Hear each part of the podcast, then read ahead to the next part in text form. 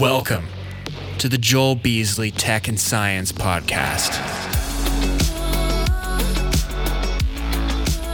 Let's talk about the layoffs. The layoff Yeah. tsunami. What's that was a I think that's a direct quote from you. Yeah, it's uh you know, so many of those companies are customers of ours and it is uh you know, talk to talk to any of the technologists in that space. One of the things the thing that's been most consistent for you know where I started to go with that thought was they all have a different theory of why it's happening. I know you've talked to some yourself.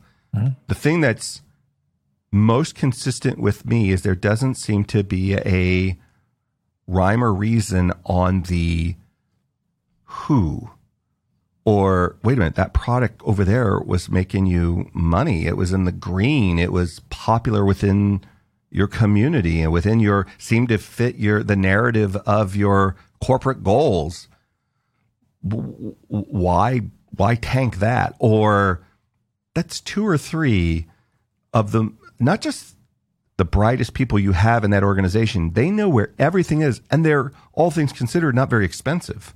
Like the the cost to production i'm not talking about like a senior most person a, a medium person that has a lot of experience a lot of tenure very difficult to replace a lot of skill in that they'll, they'll probably go to a competitor or some other group that's going to have a consequence for you in the long run i don't know why do you think Well, Josh, who who did we have that conversation with? Um, It's mostly Brian The- Singer. Brian Singer. Did you hear that one? Is that the one you're talking about or no? Yeah. I remember I listened to your podcast regularly. That was a few months ago, I want to say. Yeah, I don't remember We, specifically. debated. The, he was he had this theory about why all these people were getting let go, and we sort of shared and, and brainstormed two or three different reasons. One because of the the tax money and the, the free money pipeline For stopping. sure. I can't remember all, all three, but there were about three different reasons. But he said the same kind of thing that you just said. He goes, one of the things that didn't make sense is who got let go when they got let go. And Yeah. I don't I don't know what to do. I I know this. If I have someone on from any of those places, they won't tell me. But yeah. Well, they won't tell me either. We, we we've my company's benefited. We've got some genius people now. We were able to go out on the marketplace and just upgrade upgrade. We didn't replace anybody. We just it's all additive. You know, data centers right now are having a moment. We the the thing about open AI tools or whatever is you need digital infrastructure for it. Like there's just, you know, the two things for any modern civilization, to your point about a kid in some other part of the world, they need electricity, they need connectivity. Um, I don't make electricity, but we we are part of the heart of the digital infrastructure, whether it's on the telecom side or the data center side.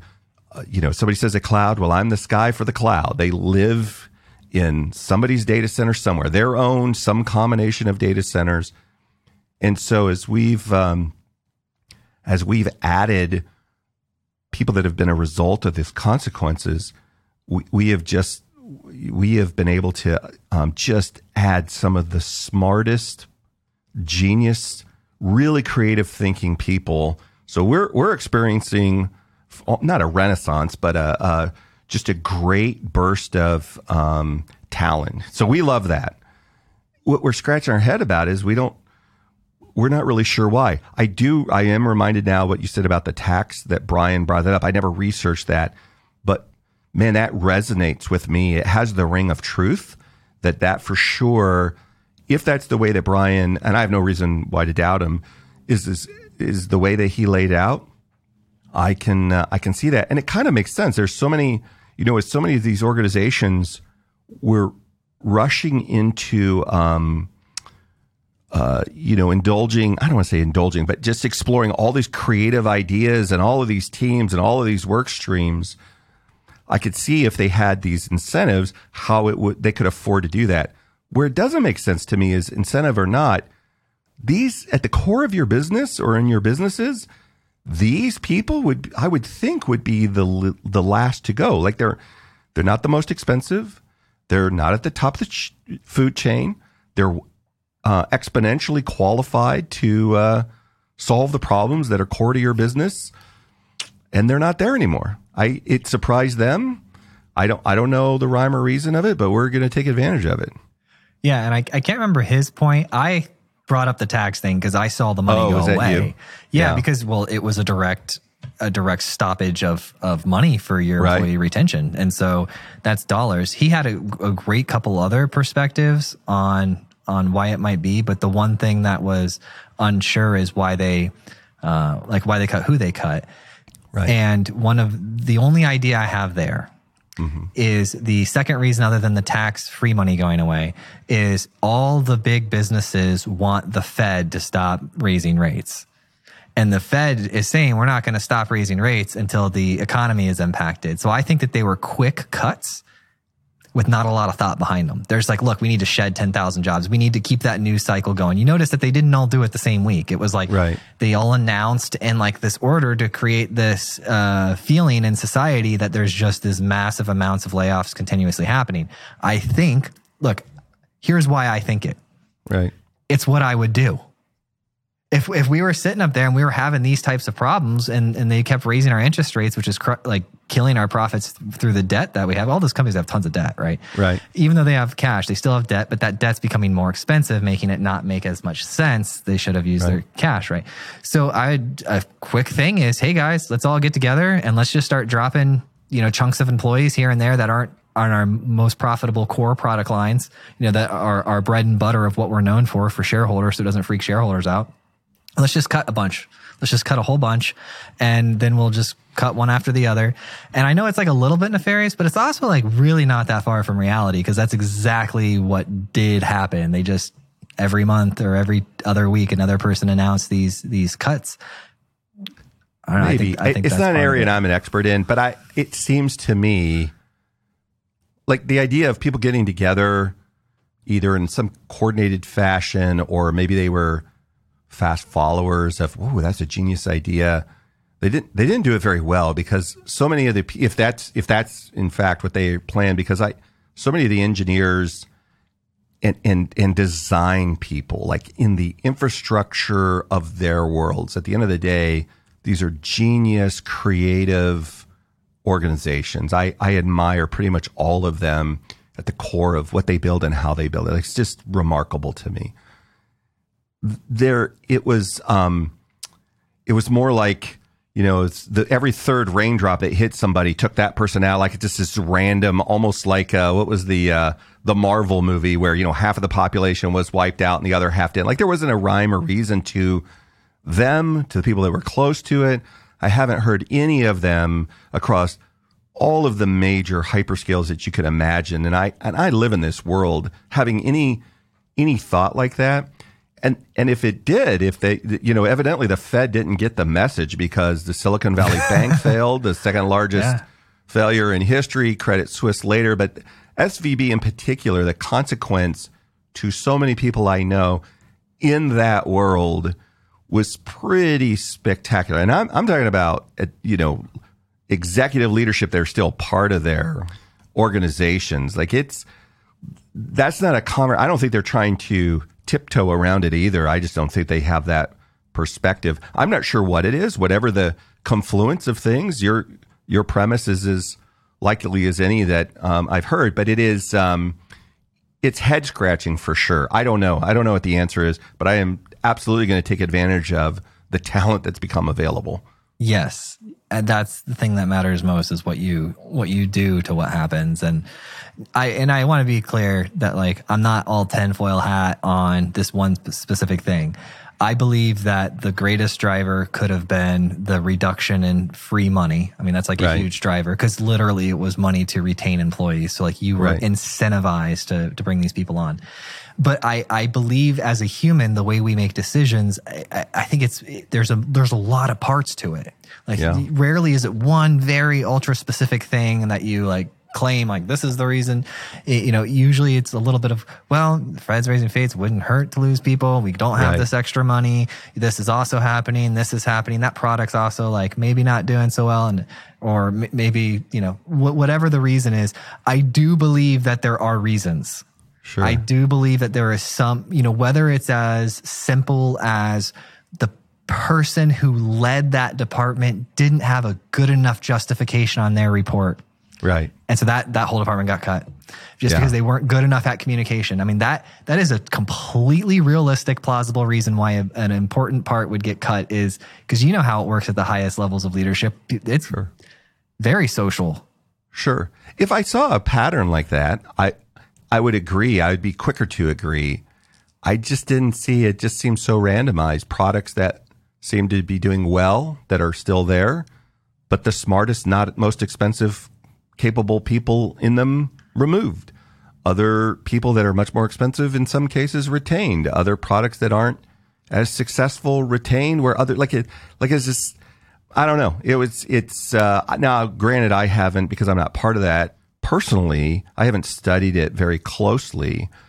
I don't know if we're done with that, or maybe they just grew quicker, faster, more. I, I don't know what the answer is, but it is. Um, it certainly, if you've been out on the West Coast in particular, it has been a lumpy six months for sure between the layoffs and the banking infrastructure out there, the weather that they've had makes me grateful to live in Atlanta, Georgia. I'll tell you that.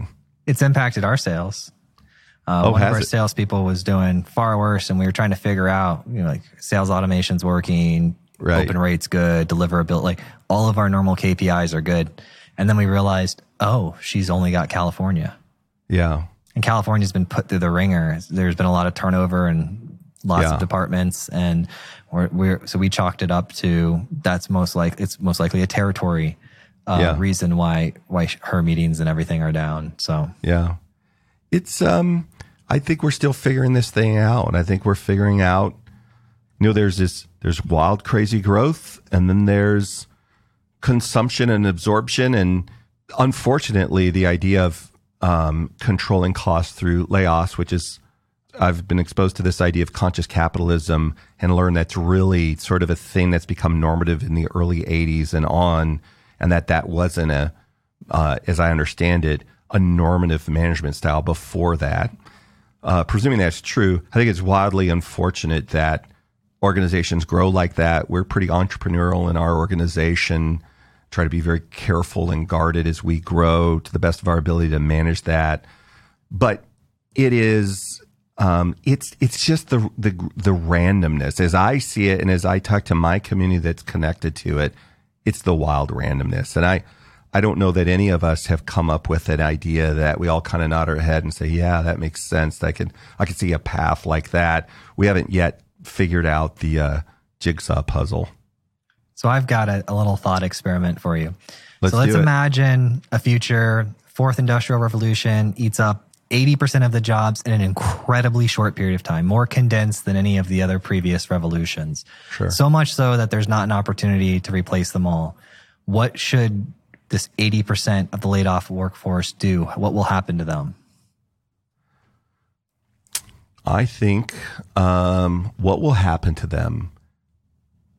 Well, for sure, if um, if there isn't a well, here's what's happened in history. Whatever the disruption has been, whether you're a weaver or a pick a pick a tool, they rebel. If there is not a path that leads to hope, there is rebellion, good or bad. There is a rebellion and a revolution. That's that is human history, and I'm certain that will uh, that would be the case. But let's just presume that there is something better.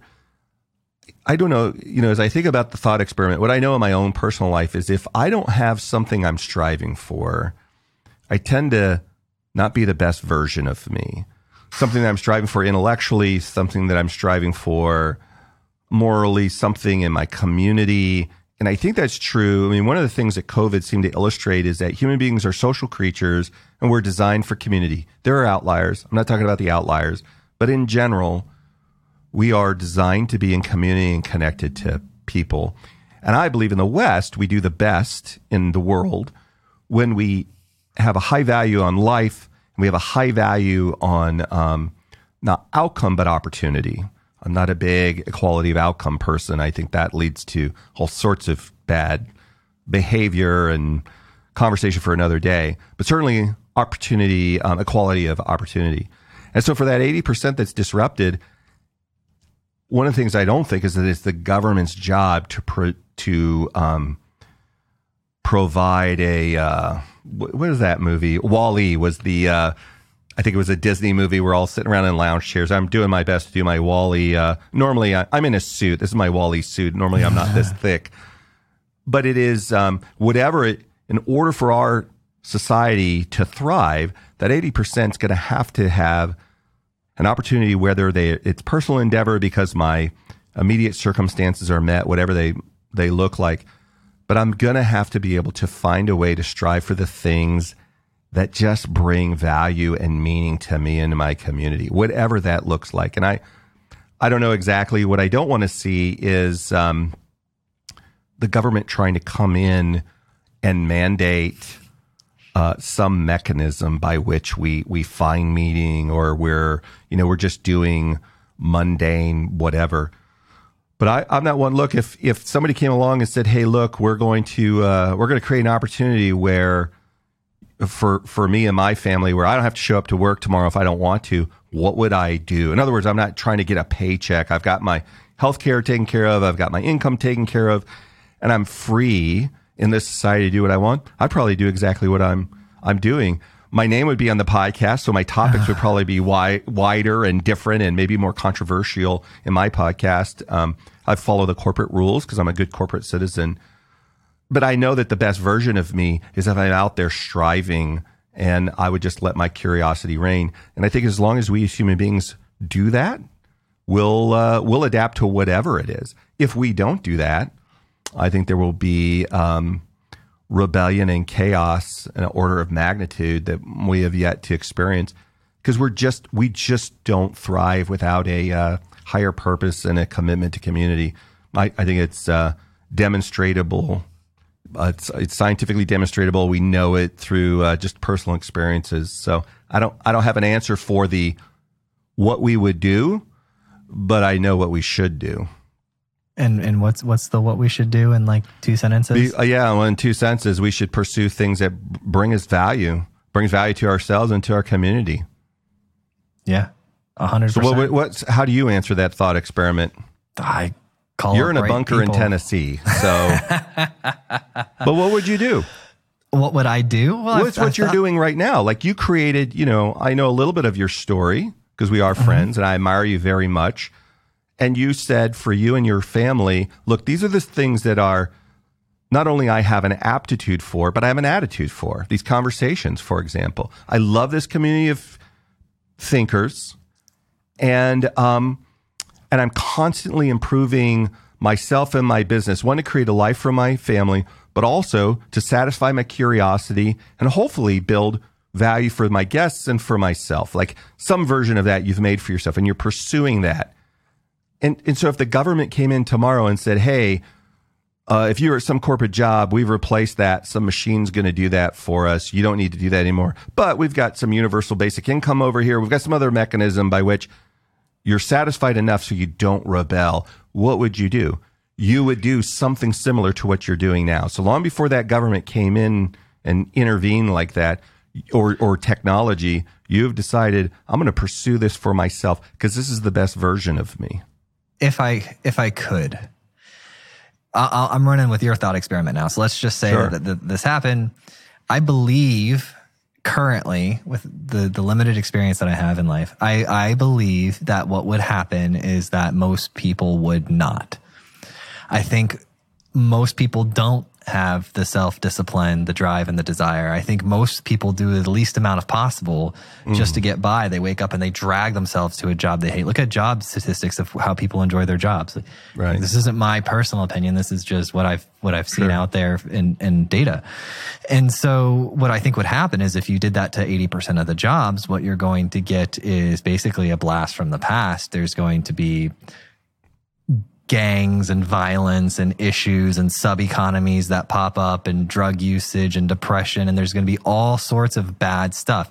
So the to, to answer your question, if it was at a point where society was stable enough, where the police mm-hmm. weren't so overrun that they could be out policing versus having to be at home to protect their families. Right. If society was stable enough, I'd still be pursuing what I'd do. Sure. Um, if it wasn't, I'd be taking care of my family, growing food and, and doing things like that and, and figuring out how to make it. But here is the thing that gives me confidence, Dave. No matter what happens, I don't give up. Right. Like that's it. Like I, I go out fighting. Like I, I don't give up. I don't care how bad it gets. I told people when I raised money for my business five years ago, one of the reasons why they told me after that they they decided to invest in me is because I was standing up in front of them, all like 50 limited partners, and I said mm-hmm. something along the lines of they, they were grilling me like, "What happens if it doesn't work? What's the contingency Right. plan or this?" And I told them, I said, "Look, guys, I go, if this didn't the only way something ceases to exist is if you decide you're going to let it die as an entrepreneur. I said, I will be working night shifts at Walmart, scrubbing toilets and still trying to get this thing to work. Right. Like there, there is nothing that will stop me from trying to get this thing to work. Like I will do that. You could find me if I still don't get it to work. I'll be 80 years old, still scrubbing those toilets, trying to figure out how to get it to work. Like I won't stop and, and, until we get there. And, and for them, they, they liked that aspect of it, but it's the truth. It wasn't something I said to raise capital. In fact, I had never raised capital myself before that, and it was my first time ever doing it, and I haven't since. I've only ever done it once. Right. So, um, in a in a in a venture capital official way. Uh, so, yeah, I, I- won't give up. I'll just keep going. I'll find a way to do what I love, Right. regardless if I have a lot or if I have a little. I'll figure it out.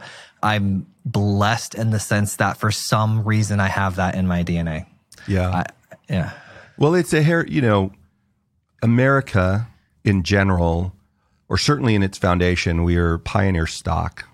You know, the people that came, the people that survived, whether, however they got here, they're pioneer stock and they survived and they fought against every odd. And it was, uh, when you go back in history and you read like real history of all the different groups and how they got here and how they survived, it was uh, we're a tough, hardy people, unlike pretty much any place else on earth. Not just because of our constitution, but this this interconnected, many times spectacularly messy group of people.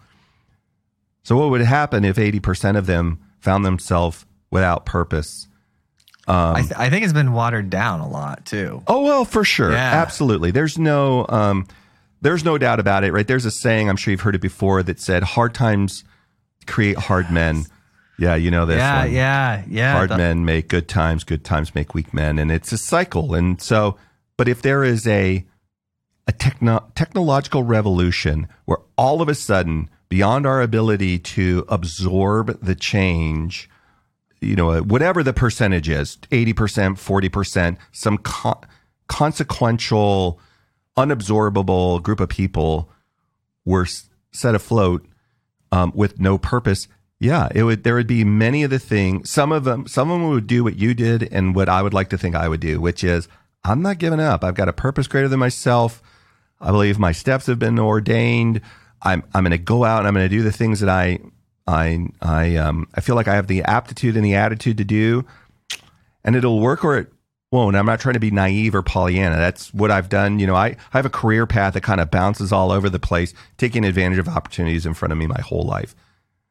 The thing that I'm not going to do is worry about the things that I can't control. If I, I, I at least I tell myself that that I I somehow have this emotional stability, but I have to face that regularly. I don't have control over these things. I've got control over these things, and uh, if if the population doesn't have a hope and maybe someday whether it's in the states or someplace else we get to that spot we will rebel. There will be a rebellion. Whatever the outcome of that is hard to say but um, there will be a rebellion. And i'm sure um, people think about that and do these models all the time and uh, who knows whether they think that fits, fits a narrative that they care about or don't care about? I don't know but it is for those of us that around technology and we see all these amazing sparkly things I think it does us good to also pay attention to have a level of skepticism, maybe not cynicism, but skepticism.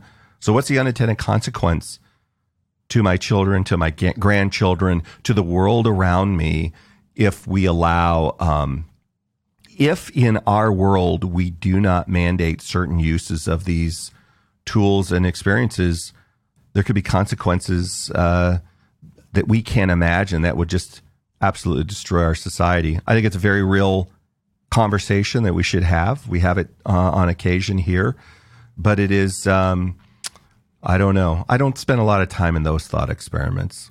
I don't spend a ton of time there, mostly because I have spent time there in the past and I found it to be not too fruitful. First of all, I don't like making decisions based off of fear.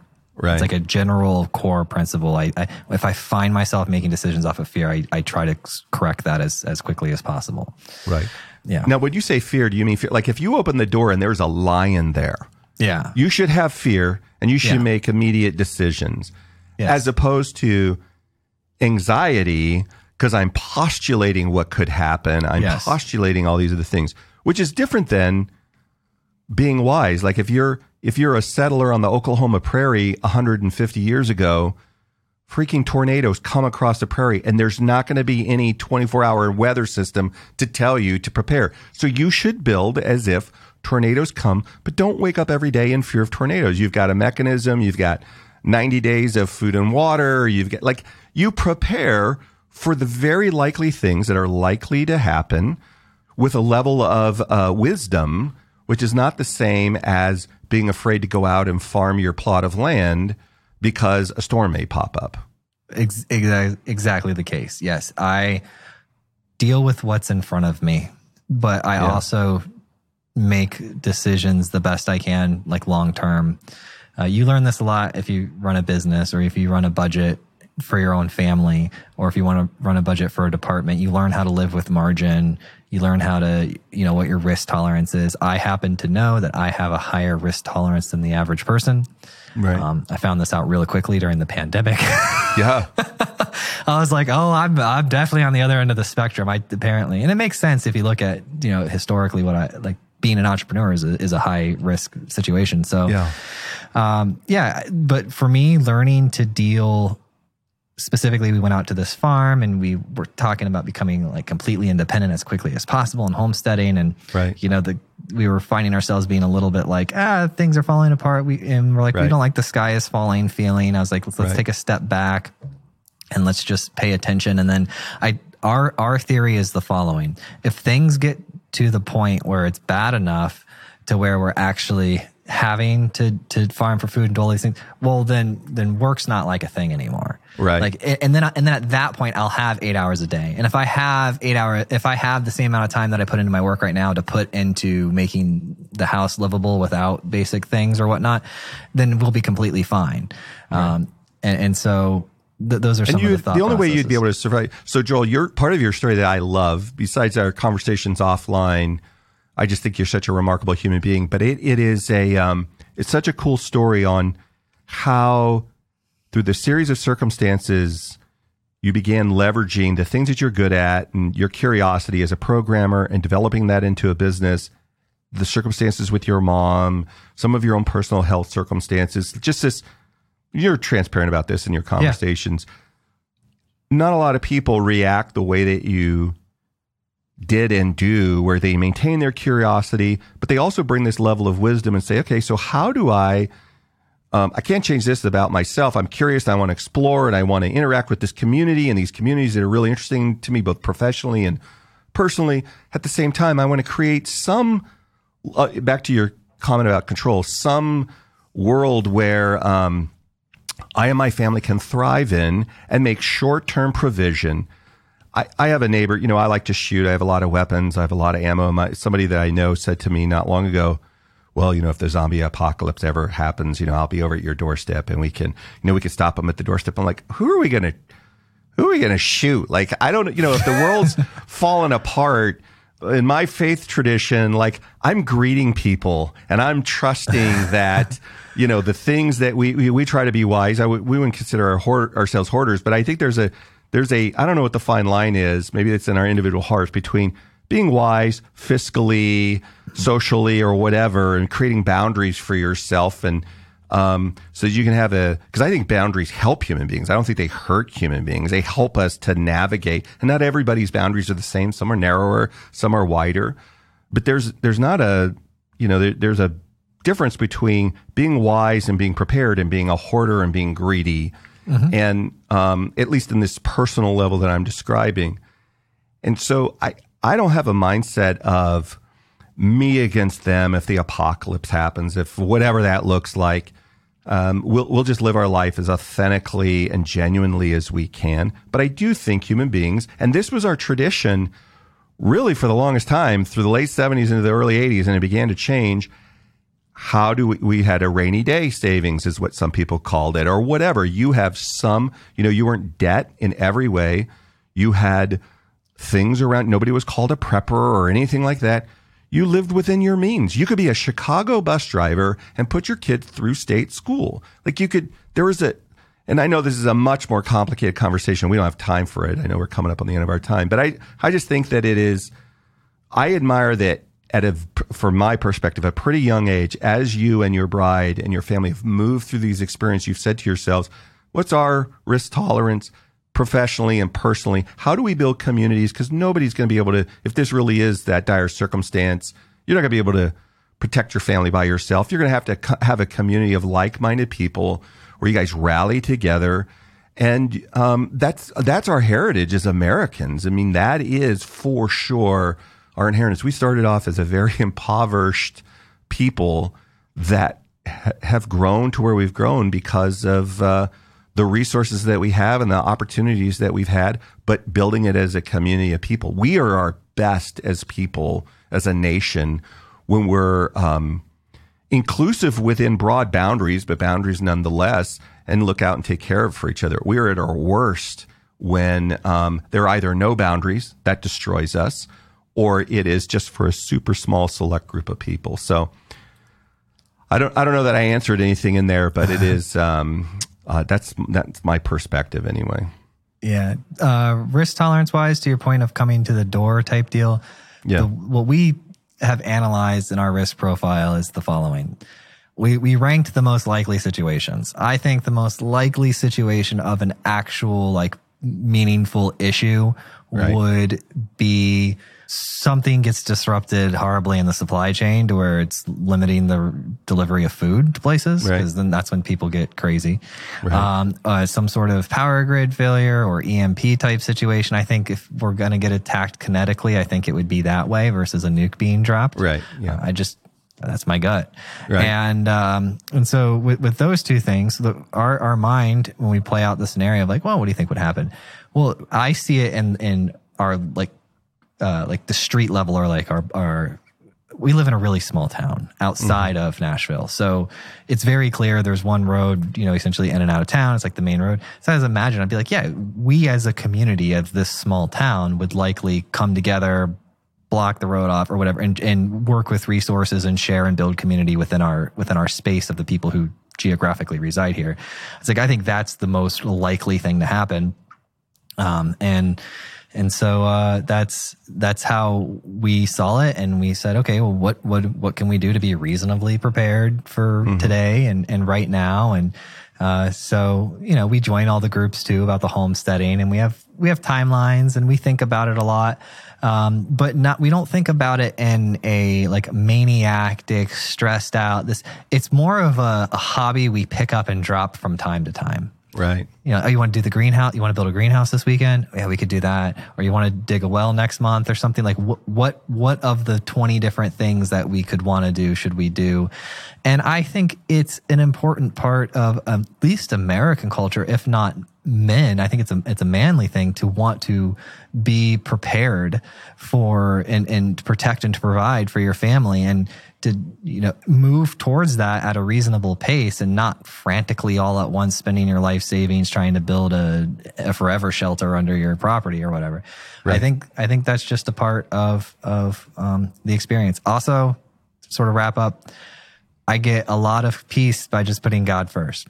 Yeah. Like, obviously, we're going to get punched in the face at some point. This yeah. I've, it's happened before. It'll happen again. I don't know when, but what I do know is that uh, I'll respond to it and yeah. I'll try to be the best version of my myself uh, when responding to it. As you said, I am typically the best version of myself when I'm responding to some form of of challenge.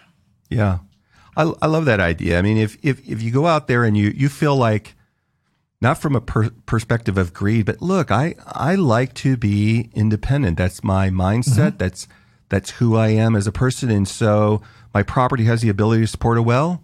I'll have a well put in. Why not? And then I can irrigate how I want. I can do how I want. But I also now have plenty to give my neighbor should there be Mm-hmm. a circumstance that I need to share with my neighbor. I like to have a plot of land so I can have the healthiest, freshest, direct to table, environmentally uh, friend. Like in all these things, I think where we get tripped up is either one of two things. We either say, ah, there won't be a consequence that will happen to me. Godzilla won't show up. Godzilla always shows up. There will be some point, some way, somewhere. I don't think you live your life in fear to your point earlier, but there, there is, uh, um, who knows what the, di- the disruptions are. Again, I don't think you run around foolishly and in, in, in a greedy, selfish way. By selfish, I, I don't mean just share with anybody. I just mean there's a, you know, be purposeful. It's, it's the, it's the long-term investments over time that are the, um, allow you to live today while growing value for yourself and your um, the people who inherit things from you. But the second part of it is, uh, so that's do nothing, is to just be so insular and so isolated. Both of the neither of those things I think are the purpose of God. I think we are created. My personal philosophy is, I'm created to live out the life that's the opportunities in front of me, and as I get plenty, I don't think God has a problem with us paying ourselves and rewarding ourselves.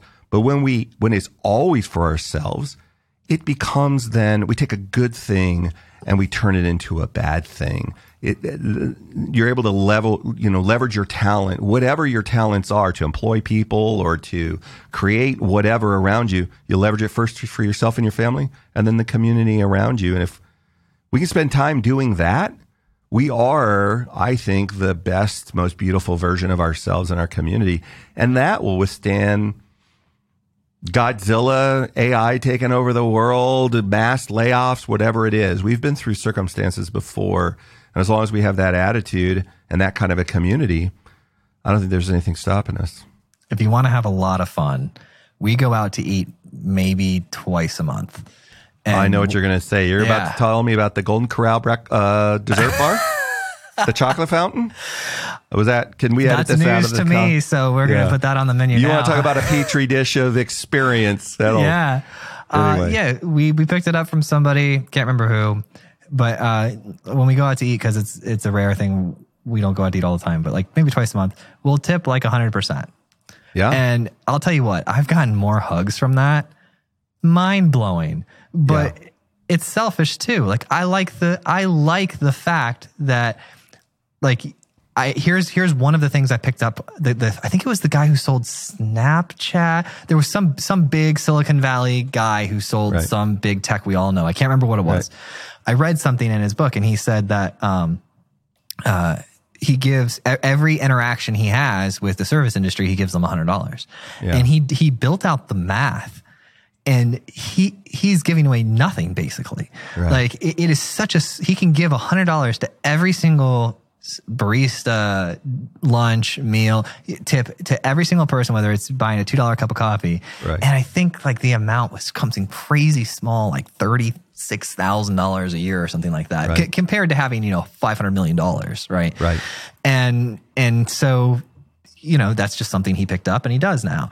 And I was like, well, how can I do that on my level, right? Because I can't Right. do it on his level. And so I I started doing it and. It's probably been about a year. And I'll tell you what, man, it, it gives you like the best feeling in the world. if you open your mind to do something like that, it may not be money. You may not have the money to do it, but you've got time. You've mm-hmm. got a resource. You've got ca- something. There's something that you have. If nothing else, you've got the power of your words. Now, I'm not saying use your words if you've also got cash. My wife was a bartender through college. And I remember one time I cheat, I tipped really cheap. I was irritated at the service or whatever. My wife's half Japanese, half Irish. That was not a good day for me because she knows well how hard, whether it's bartending and all the crud you got to deal with as a young woman through school, dealing with that, or just as a server. She was in the service industry for a number of years. Um, honestly, she paid for half of our wedding. I mean, we were just poor army guy and trying to figure this out. So she really drilled that value. And then I began experiencing if I am able to be generous, and I tried to be generous in an anonymous. I've been at restaurants and not to toot my own horn, but just go over and I see a party over there, and there have been circumstances in my life where I could afford it at that time, and I pick up the tab for those that table because it's a they don't even know. I just tell ask the person to come over. Now, not everybody has the economic opportunity to do that every time, and there were times in my life I now have kids in college, and I don't know that that's uh, my wife's going to hear this. She'll be like, "What are we doing? We're not picking up the tab for the table." but but it is fun to do stuff like that. But I have also found Joel the opportunity to just tell people, man, I really appreciate what you're doing, and I really appreciate the way you treated me today. We were at Hard Rock in um, New York last week, or I was in New York City, went to Hard Rock, and this poor woman was having to deal with like 300 Italian tourist teenagers, just oh. driving her crazy, trying to get them. Not because they're Italian, they're just teenagers, but they're kind of, you know, out and running around when she, when they all left, I went up to her after they had served us our meal and said, "Man, I just really appreciate not only how you treated them firmly but with respect, but how you treated us and how you treated me and my daughter, and we did these other things." She teared up because people just don't pause. It wasn't just if I had given her a tip, she'd appreciate that, which we did. We gave her a very good tip, but just to tell her, this is how you created value for me. And I won't forget my experience to the city because of you and how you interacted with us and how you interacted with them. I just think that if we if we try to, but genuinely, I don't mean in a false way, but if just like that tech giant sold something or how you're doing it now, if you just adopt a mindset and you won't have it every day because some days we're not a good version of ourselves. Yeah. But if that's how we try to live out loud more often than not, you'll change somebody's life a little bit that day. And um, I think those are gifts from God for us to do and to live that out. And selfishly, I love it. I love that they um, they react like that. I I don't know how that's not a. I'm wired like that. I'm wired to both express and to receive that um, that interaction. the the phrase that I heard that that changed the the tipping thing for me was uh, they said um, tip to your ability, not to the service you received. Yeah. And that's when I'd get the hugs too. Like when I get really bad service and I'll leave them a like huge tip. They'll I've had people walk up to me after and be like, "Why did you do that?" Like I was like crazy busy. I forgot your stuff. We, your your wife didn't even Right. they, they they left. They forgot to bring my wife's meal because I don't know why, but it just happened. Right. And she thought that they were waiting till she finished feeding the baby and that they were being nice and like keeping it heated Right. up and they were going to bring it to her when she was done feeding. And they they just completely forgot. And She was like, "Why did you do that?" And I was like, "I don't know," but have a good day. Yeah. And uh, I didn't, I'm, I wasn't eloquent with it, but the you you mentioned something else real quick that I want to touch on about caring about people. You know, you can do what you can do with the, the finances you have and on the scale that that you want, um, and that you're able to do it. And don't stretch yourself to to do something you you shouldn't be doing. Be be prudent with your finances. But this one time I met the first time I ever met a billionaire.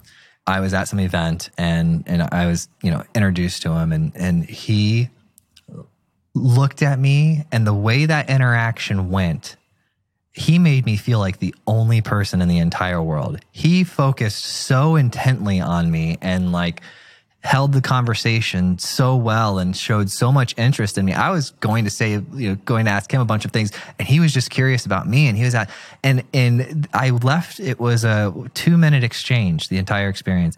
And I, I turned to my wife, I'm like, that just happened. That is who I want to be. Yeah. Like I, I don't need a billion dollars to be that person. Right. Like I can interact with people and I can make them feel like that and I can pay attention to them and I can care and and and and it doesn't cost me anything other than, you know, my time. And so that was very, very freeing. Yeah.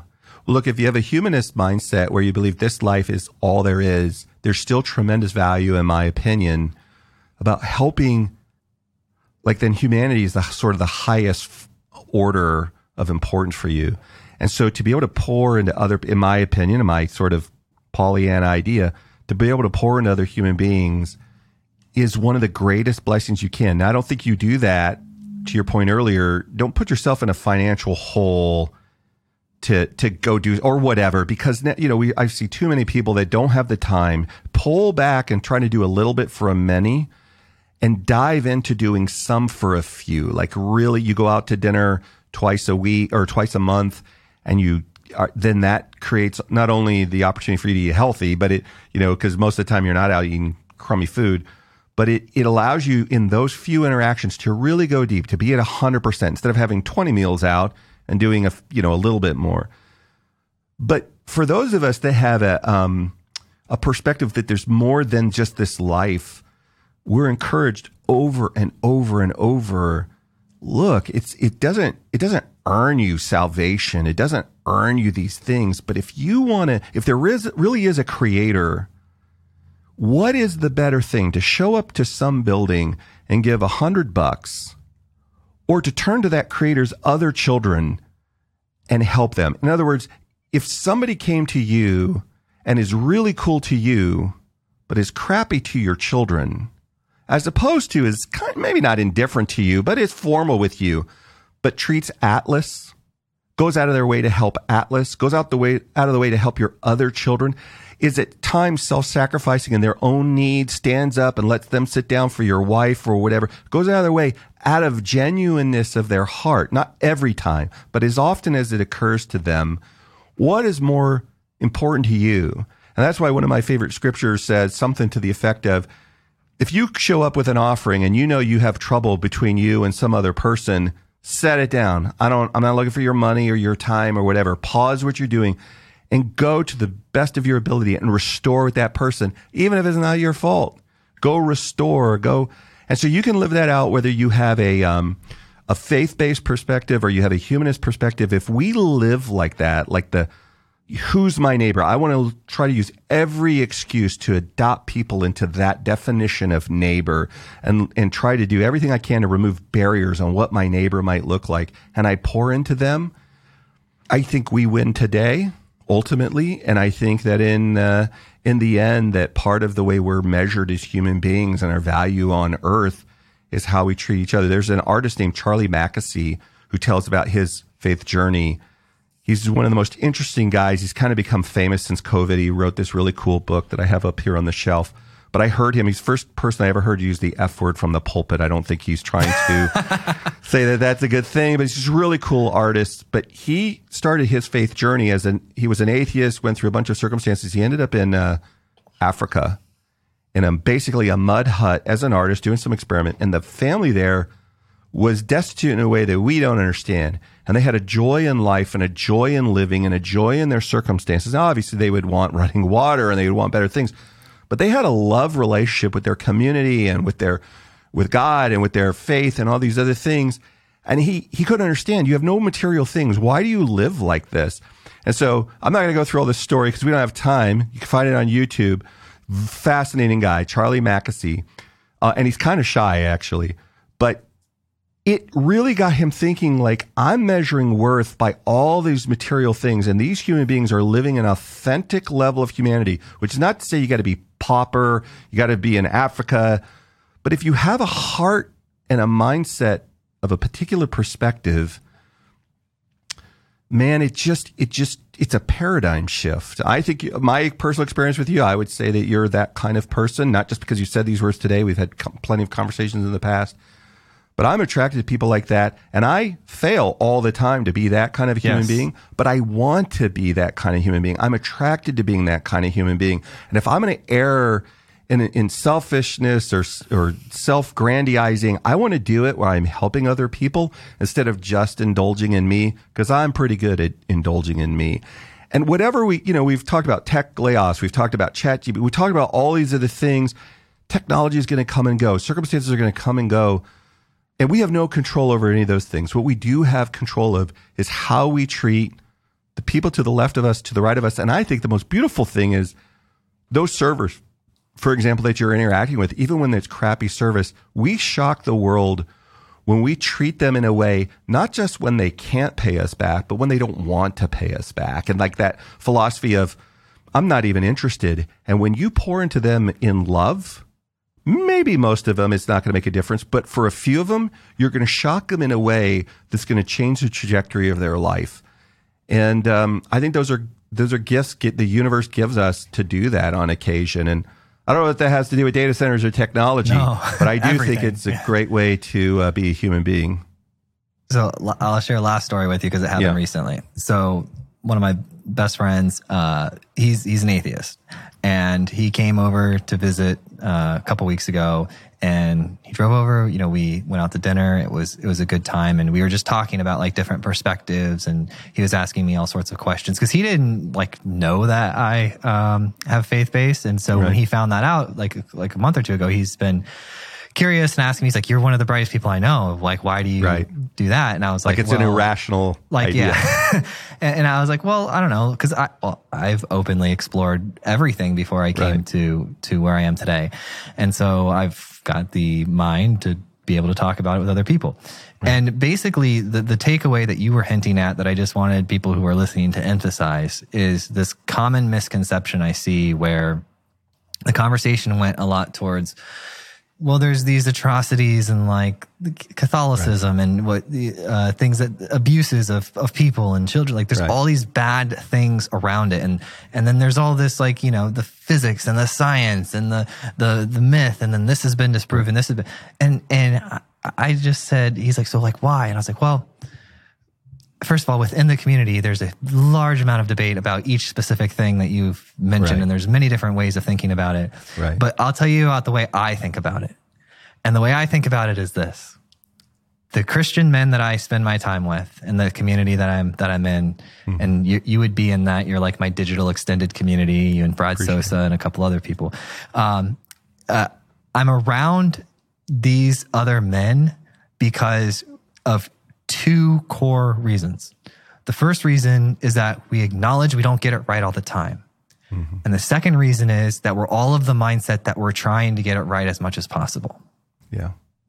And and that's as simple as it is. It doesn't get more complicated than that. To me, it's like th- that is that that is what is happening if I were like a Martian looking down at the humans on Earth and I was like, "Oh, okay, these humans are hanging out. They know they're not perfect. They're trying to do the best that they can." And and there is something to be said about the person who wakes up indifferent to the person who wakes up and has this heart for attempting to be the best version of themselves and they screw up, but the next day they don't have all this incredible guilt and they're not shaming themselves. The next day they're just like, look, it's a new day. It's a new start. I'm going to try to be a better version of myself today. And that is rare in my experience. And I have found it the most abundant within um, communities that love God. Yeah. It's um I know some amazing moral humanists. Most of my friends tend to be agnostic to atheist, or many of them. I don't know if it's most, I haven't counted, but a significant portion, and I love them dearly. And many of them are very moral people. Even some of them have a a degree of enviable peace. Um, there are real challenges for people um, about the problem of evil. If there, if you know, the argument usually goes, if there is a, if there is a God, he can't be good, or if he is good, he can't be omnipotent. And those are great. There's all kinds of YouTube things that we can go into those things. Both, you know, I didn't check my brain when I came to faith in Christ because I have, um, like getting married. I remember, um, I'm never going to get married. How do I know if it's the right person? How do I know if my like all these uh, objections? And then a year later, somebody bumps into me. I'm about to get married, and they're like, "Did you save enough money? Do you know that's the person for you forever?" Which, by the way, in February was 36 years for me. You know, do you know all these other things? You're a young man. You're 21. And I was like, I, I, I have figured out none of that. But she smells fantastic, and I, you know, and she she looks amazing, and she's uh, now I'm terrified of her. She's one third my size, and she's uh, she's from the land of the rising sun. So I gotta I gotta be in my p's and q's. And we don't have a lot in common, and somehow here we are, 36 years later, and I still love her dearly. But it is all that aside about having to work through the things that I don't have blind faith. You're not a blind faith person. I'm not wishing for something in spite of evidence. Otherwise, I think logically, intellectually, all these other things have led me or, or have been steps on this path for me. At the end of the day, I've become convinced of the eyewitness testimony that Jesus Christ is who he says he is. And this is not a podcast about faith, but it just informs this for me. I can't change me. Christ didn't come to make bad people good. He came to make dead people alive. And for, and for me, as I try to submit myself regularly, I don't think he came to condemn the world. I think he came to save human beings. And in my personal journey, as I am a spectacular hypocrite and get it wrong way more than in by some miracle I sometimes get it right. I just let God change me day by day. It's this it's this tension between it's already done and I'm not there yet. And each day that I can, I resubmit myself. And what's cool is man, my, my boundaries don't choke me. They're kind of like here's, it's like in the military, you get the Uniform Code of Military Justice and the Geneva Convention. You go prosecute your mission in between those boundaries. And it lets me navigate. For me, your story may be different, but for me, it gives me a framework to navigate uh, the world around me. And, and so as I do that, as I go about doing that, I just try to live that out. And when, uh, when I regularly mess it up, I repent and try to get restored. But you can have many of those ideas without, you know, my, I have lots of beautiful people that do not have this perspective of faith. And I don't know why they don't fall in love the way that I did with, um, I believe the person who created me. Even if that's your perspective as a technologist, if you live a life out loud of giving and serving in whatever way that you've been gifted, it just is, um, for me, it's such a fulfilling way to live and a better way to live. And who knows what the circumstances are for you. It's no guarantee of avoiding illness or challenges or tragedy, but it is, I think, the best expression of being a human being. And um, I, I'm unashamed to say it and encourage people to live like it. I ran science experiment for probably a decade where I tried multiple ways of living and religion and perspectives and ideologies. And I paid attention to which one created the most joy. And I said, well, this yeah. is a soul thing. And my soul says this one creates the most joy. So this is where yeah. I am. And that's, I, I, I like to say God found me and brought me to church. yeah. That's usually the way it works. Yeah. Cause I, I look, people can, you can change my thoughts and, and influence me right. on, on, many on many of things, and I'm open right. to, to debate details right. of stories and whatnot. But there's one thing that no one will ever be able to talk me out of, and it's the fact that good and evil are real things and they're active things. And the more I spend time focused on the good and trying to live that out and i believe that i we're all connected as human right. beings i believe it's much like and here's where we're going to get a little nerdy and sciencey that's all right dave if i went back to the 1600s and I said, Dave, there's this light that's all around us. You can't see it and there's no detection devices at all. Right. That, that can detect this thing, but it's all around us. You'd say, you're crazy. It doesn't exist, you know, untrue, yeah. whatever. Well, what's infrared light? And we, right. once we get the ability historically, we can't see things. We don't know they're around us, microwaves. Like then we advance our science. We get the ability to detect these things and all of a sudden now they're real. Right. Yep. And so I think it would be unintelligent as a scientific person, a person that likes science, at least a fan, if not a practitioner, as much as I'd like to be, but to think that we've discovered everything.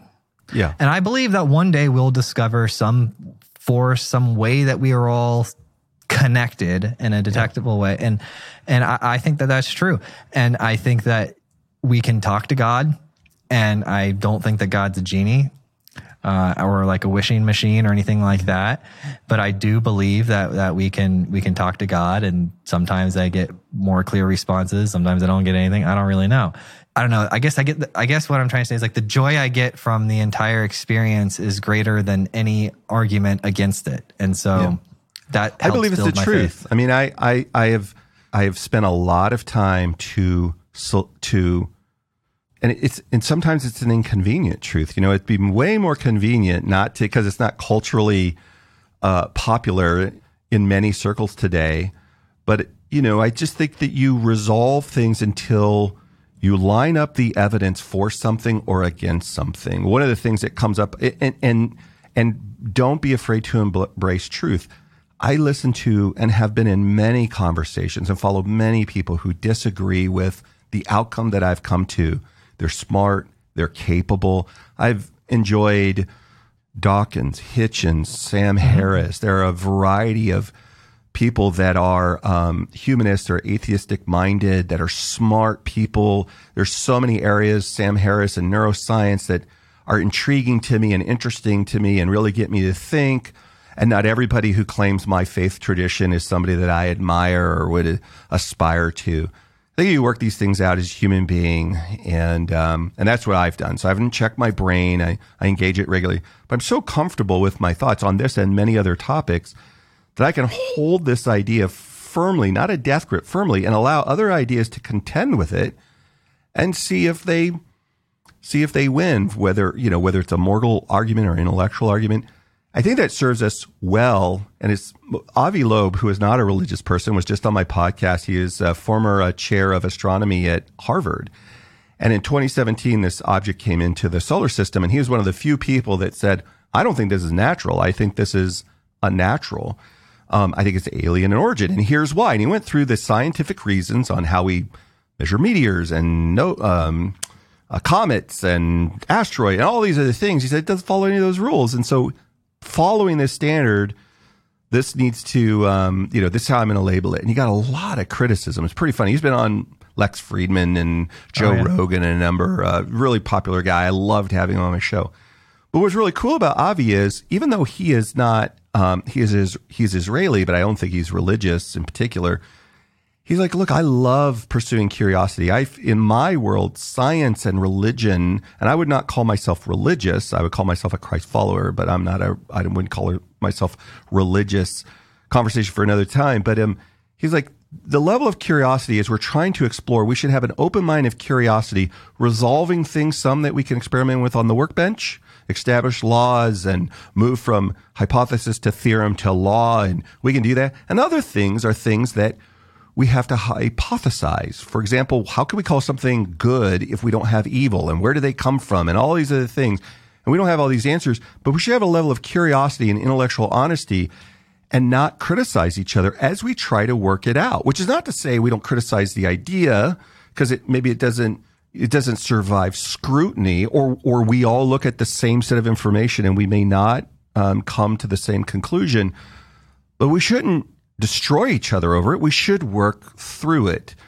And um, and if we agree to disagree, we agree to disagree, and but we're wildly uh, kind and loving neighbors as we do that. And I completely agree uh, with that philosophy. And I, you know, I don't know that it's a it's a sign of our time because this is ebbed and flow all of human history.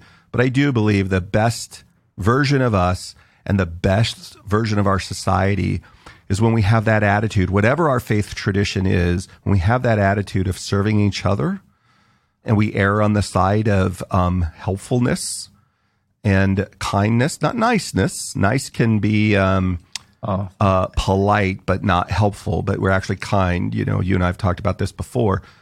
But when we live that out, I don't know. It gives me hope for tomorrow, whatever the technology changes are around us. Have you ever looked up the root of the word nice? Did we talk about that before? I don't know if we have. it's like the village idiot. Yeah. Yeah. Yeah, I didn't I didn't make it up. I just was curious what nice meant one day and I went and looked it up and I saw the, you know, what do they call it, like etymology or something like that. Yeah. But basically the root of it and it, it, it came from that. So it was like like dumb and aloof. I was like, well, that's weird how that's made its way into modern day language. Obviously, right. we're not calling people dumb and aloof yeah. and village idiots today, but uh, you got it there, Josh. Let's see. Yeah. Middle English word ignorant to mean ignorant. Yeah. You know how funny. we say that in the South? Bless, Bless your, your, heart. heart. yeah. Bless your heart. It is, um, you know, kind is you're willing to risk social standing and the way that somebody thinks about you, but they may not be aware of a truth, and so you uh, you tell them a truth in love, even if it's inconvenient to say, um, and may cost you, but you love them, and they need to hear the truth, whatever whatever that is. Salad in your teeth. That's yeah. that's kind. That's being kind that's and loving. Ex- that's exactly right. Um, yeah. As opposed to just being nice and letting them wander on uh, down the road, right? That is the worst. I am the guy. I am the guy that tells you when you have food in your teeth or your face. Yeah. Well, I don't, there's a difference between honesty and brutal honesty. Yeah. Like pull me aside and say, "Bro, you got a piece of toilet paper hanging out. You just your suit coat is tucked into your pants. You just came out of the restroom, Yeah. or just untuck it for me. Don't grab the mic in front of the room and say, Yeah. Hey, you idiot, you know this is what's going on." Now you're just being cruel. Yeah. But I I think, look, we're we get it wrong. We're getting it wrong all the time um, as we try to live this out because we are human beings we're inherently flawed like that. But I think if that's our kind of what you were talking about before when you said, "Look, I've adopted this lifestyle and I have this, I have this mission as I interact with the world to interact with these groups of people, servers, in this way, and I hope to get joy out of it. Many times." um, I'll get the reaction I'm looking for. Sometimes I don't. But it's not just about them, it's also about me. And I try to keep the mindset of that's not my salvation. That's not saving me or anything like that. But it is a way I get to affect the world around me in a way that I think is beautiful and brings value, even if they don't always appreciate it. And that makes me feel good, you know, that to, to live with that kind of love. And I know that it impacts other, uh, other people around me, and maybe some fraction of them are going to pick it up and do it themselves. So if I'm going to err, I try to err like that. Spread the love. Yeah. Yeah. No, spread the that's spread the kind. what else do we need to do to wrap up? Oh, can you just tell me real quick in like a 30 second sound bite? Because I know you, we didn't really go into it. Yeah. Who are you? What do you do? And what is QTS data centers?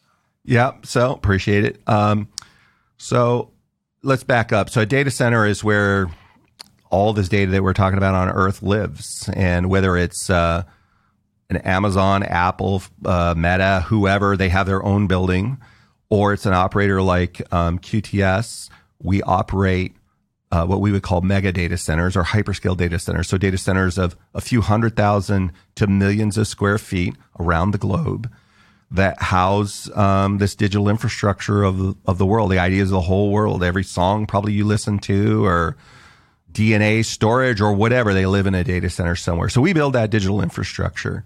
Within that organization, I'm one of the original employees there. I've been there for a long time. And I've had all kinds of operational roles, business facing roles. Today, I'm an evangelist for the company. How ironic is that? We're talking about this, but um, I, I am truly a. Uh, I love being part of the digital infrastructure world because I think it is where the some of the most important conversations are happening. The ethic, how what do we do with data? How do we manage it? How do we protect it? How do we make sure we're doing the right thing? How do we um, how do we manage the resources? Uh, it takes a lot of uh, power and water and other resources to manage these facilities, and so we need to be doing it in a um, in a sustainable way. And and so anyway, about four years ago, uh, my CTO came and said, almost five years now, and said, "Hey, look, I got a bunch of engineers that can lead all these different engineer things. I would love for you to come." And be an evangelist for us. And I said, absolutely not. You've lost your mind. I'm terrified of doing that. I'll never do it. And uh, he didn't give me a choice. He made me do it. And then about a year later, head of marketing um, and our chief revenue officer said, "Hey, look, I want to take you from the CTO group and just put you uh, put you in this um, in this position and really kind of uh, magnify it." I love it now. I couldn't imagine doing anything else. Uh, I have a podcast that I do called the QTS Experience. I do a lot of public speaking. But one of the really cool things that we do is we take all this information and on the back end, we turn it into actionable data for us. What are the trends in the industry? What are trends in the world? How do we distill that down and turn it into information for our our sales teams or turn into value for our customers or for our uh, employees? And so to be part of, I think that's the new world is how does evangelism not just outward facing, but inward facing to main, cult, maintain culture, to um, educate, to help um, to help us to be adroit and agile and responding to marketplace forces. I get to be at the heart of all of that, and so that's what I do for the organization today.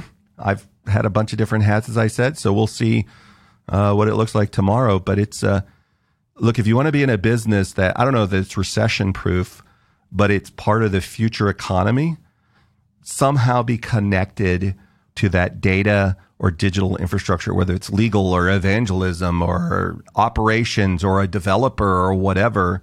It is one of the best places on earth to be. I'm so grateful that I'm part of it. Dave, we did it, man. We made a podcast. How do you feel? I feel fantastic. Thanks for letting me hang out with you today.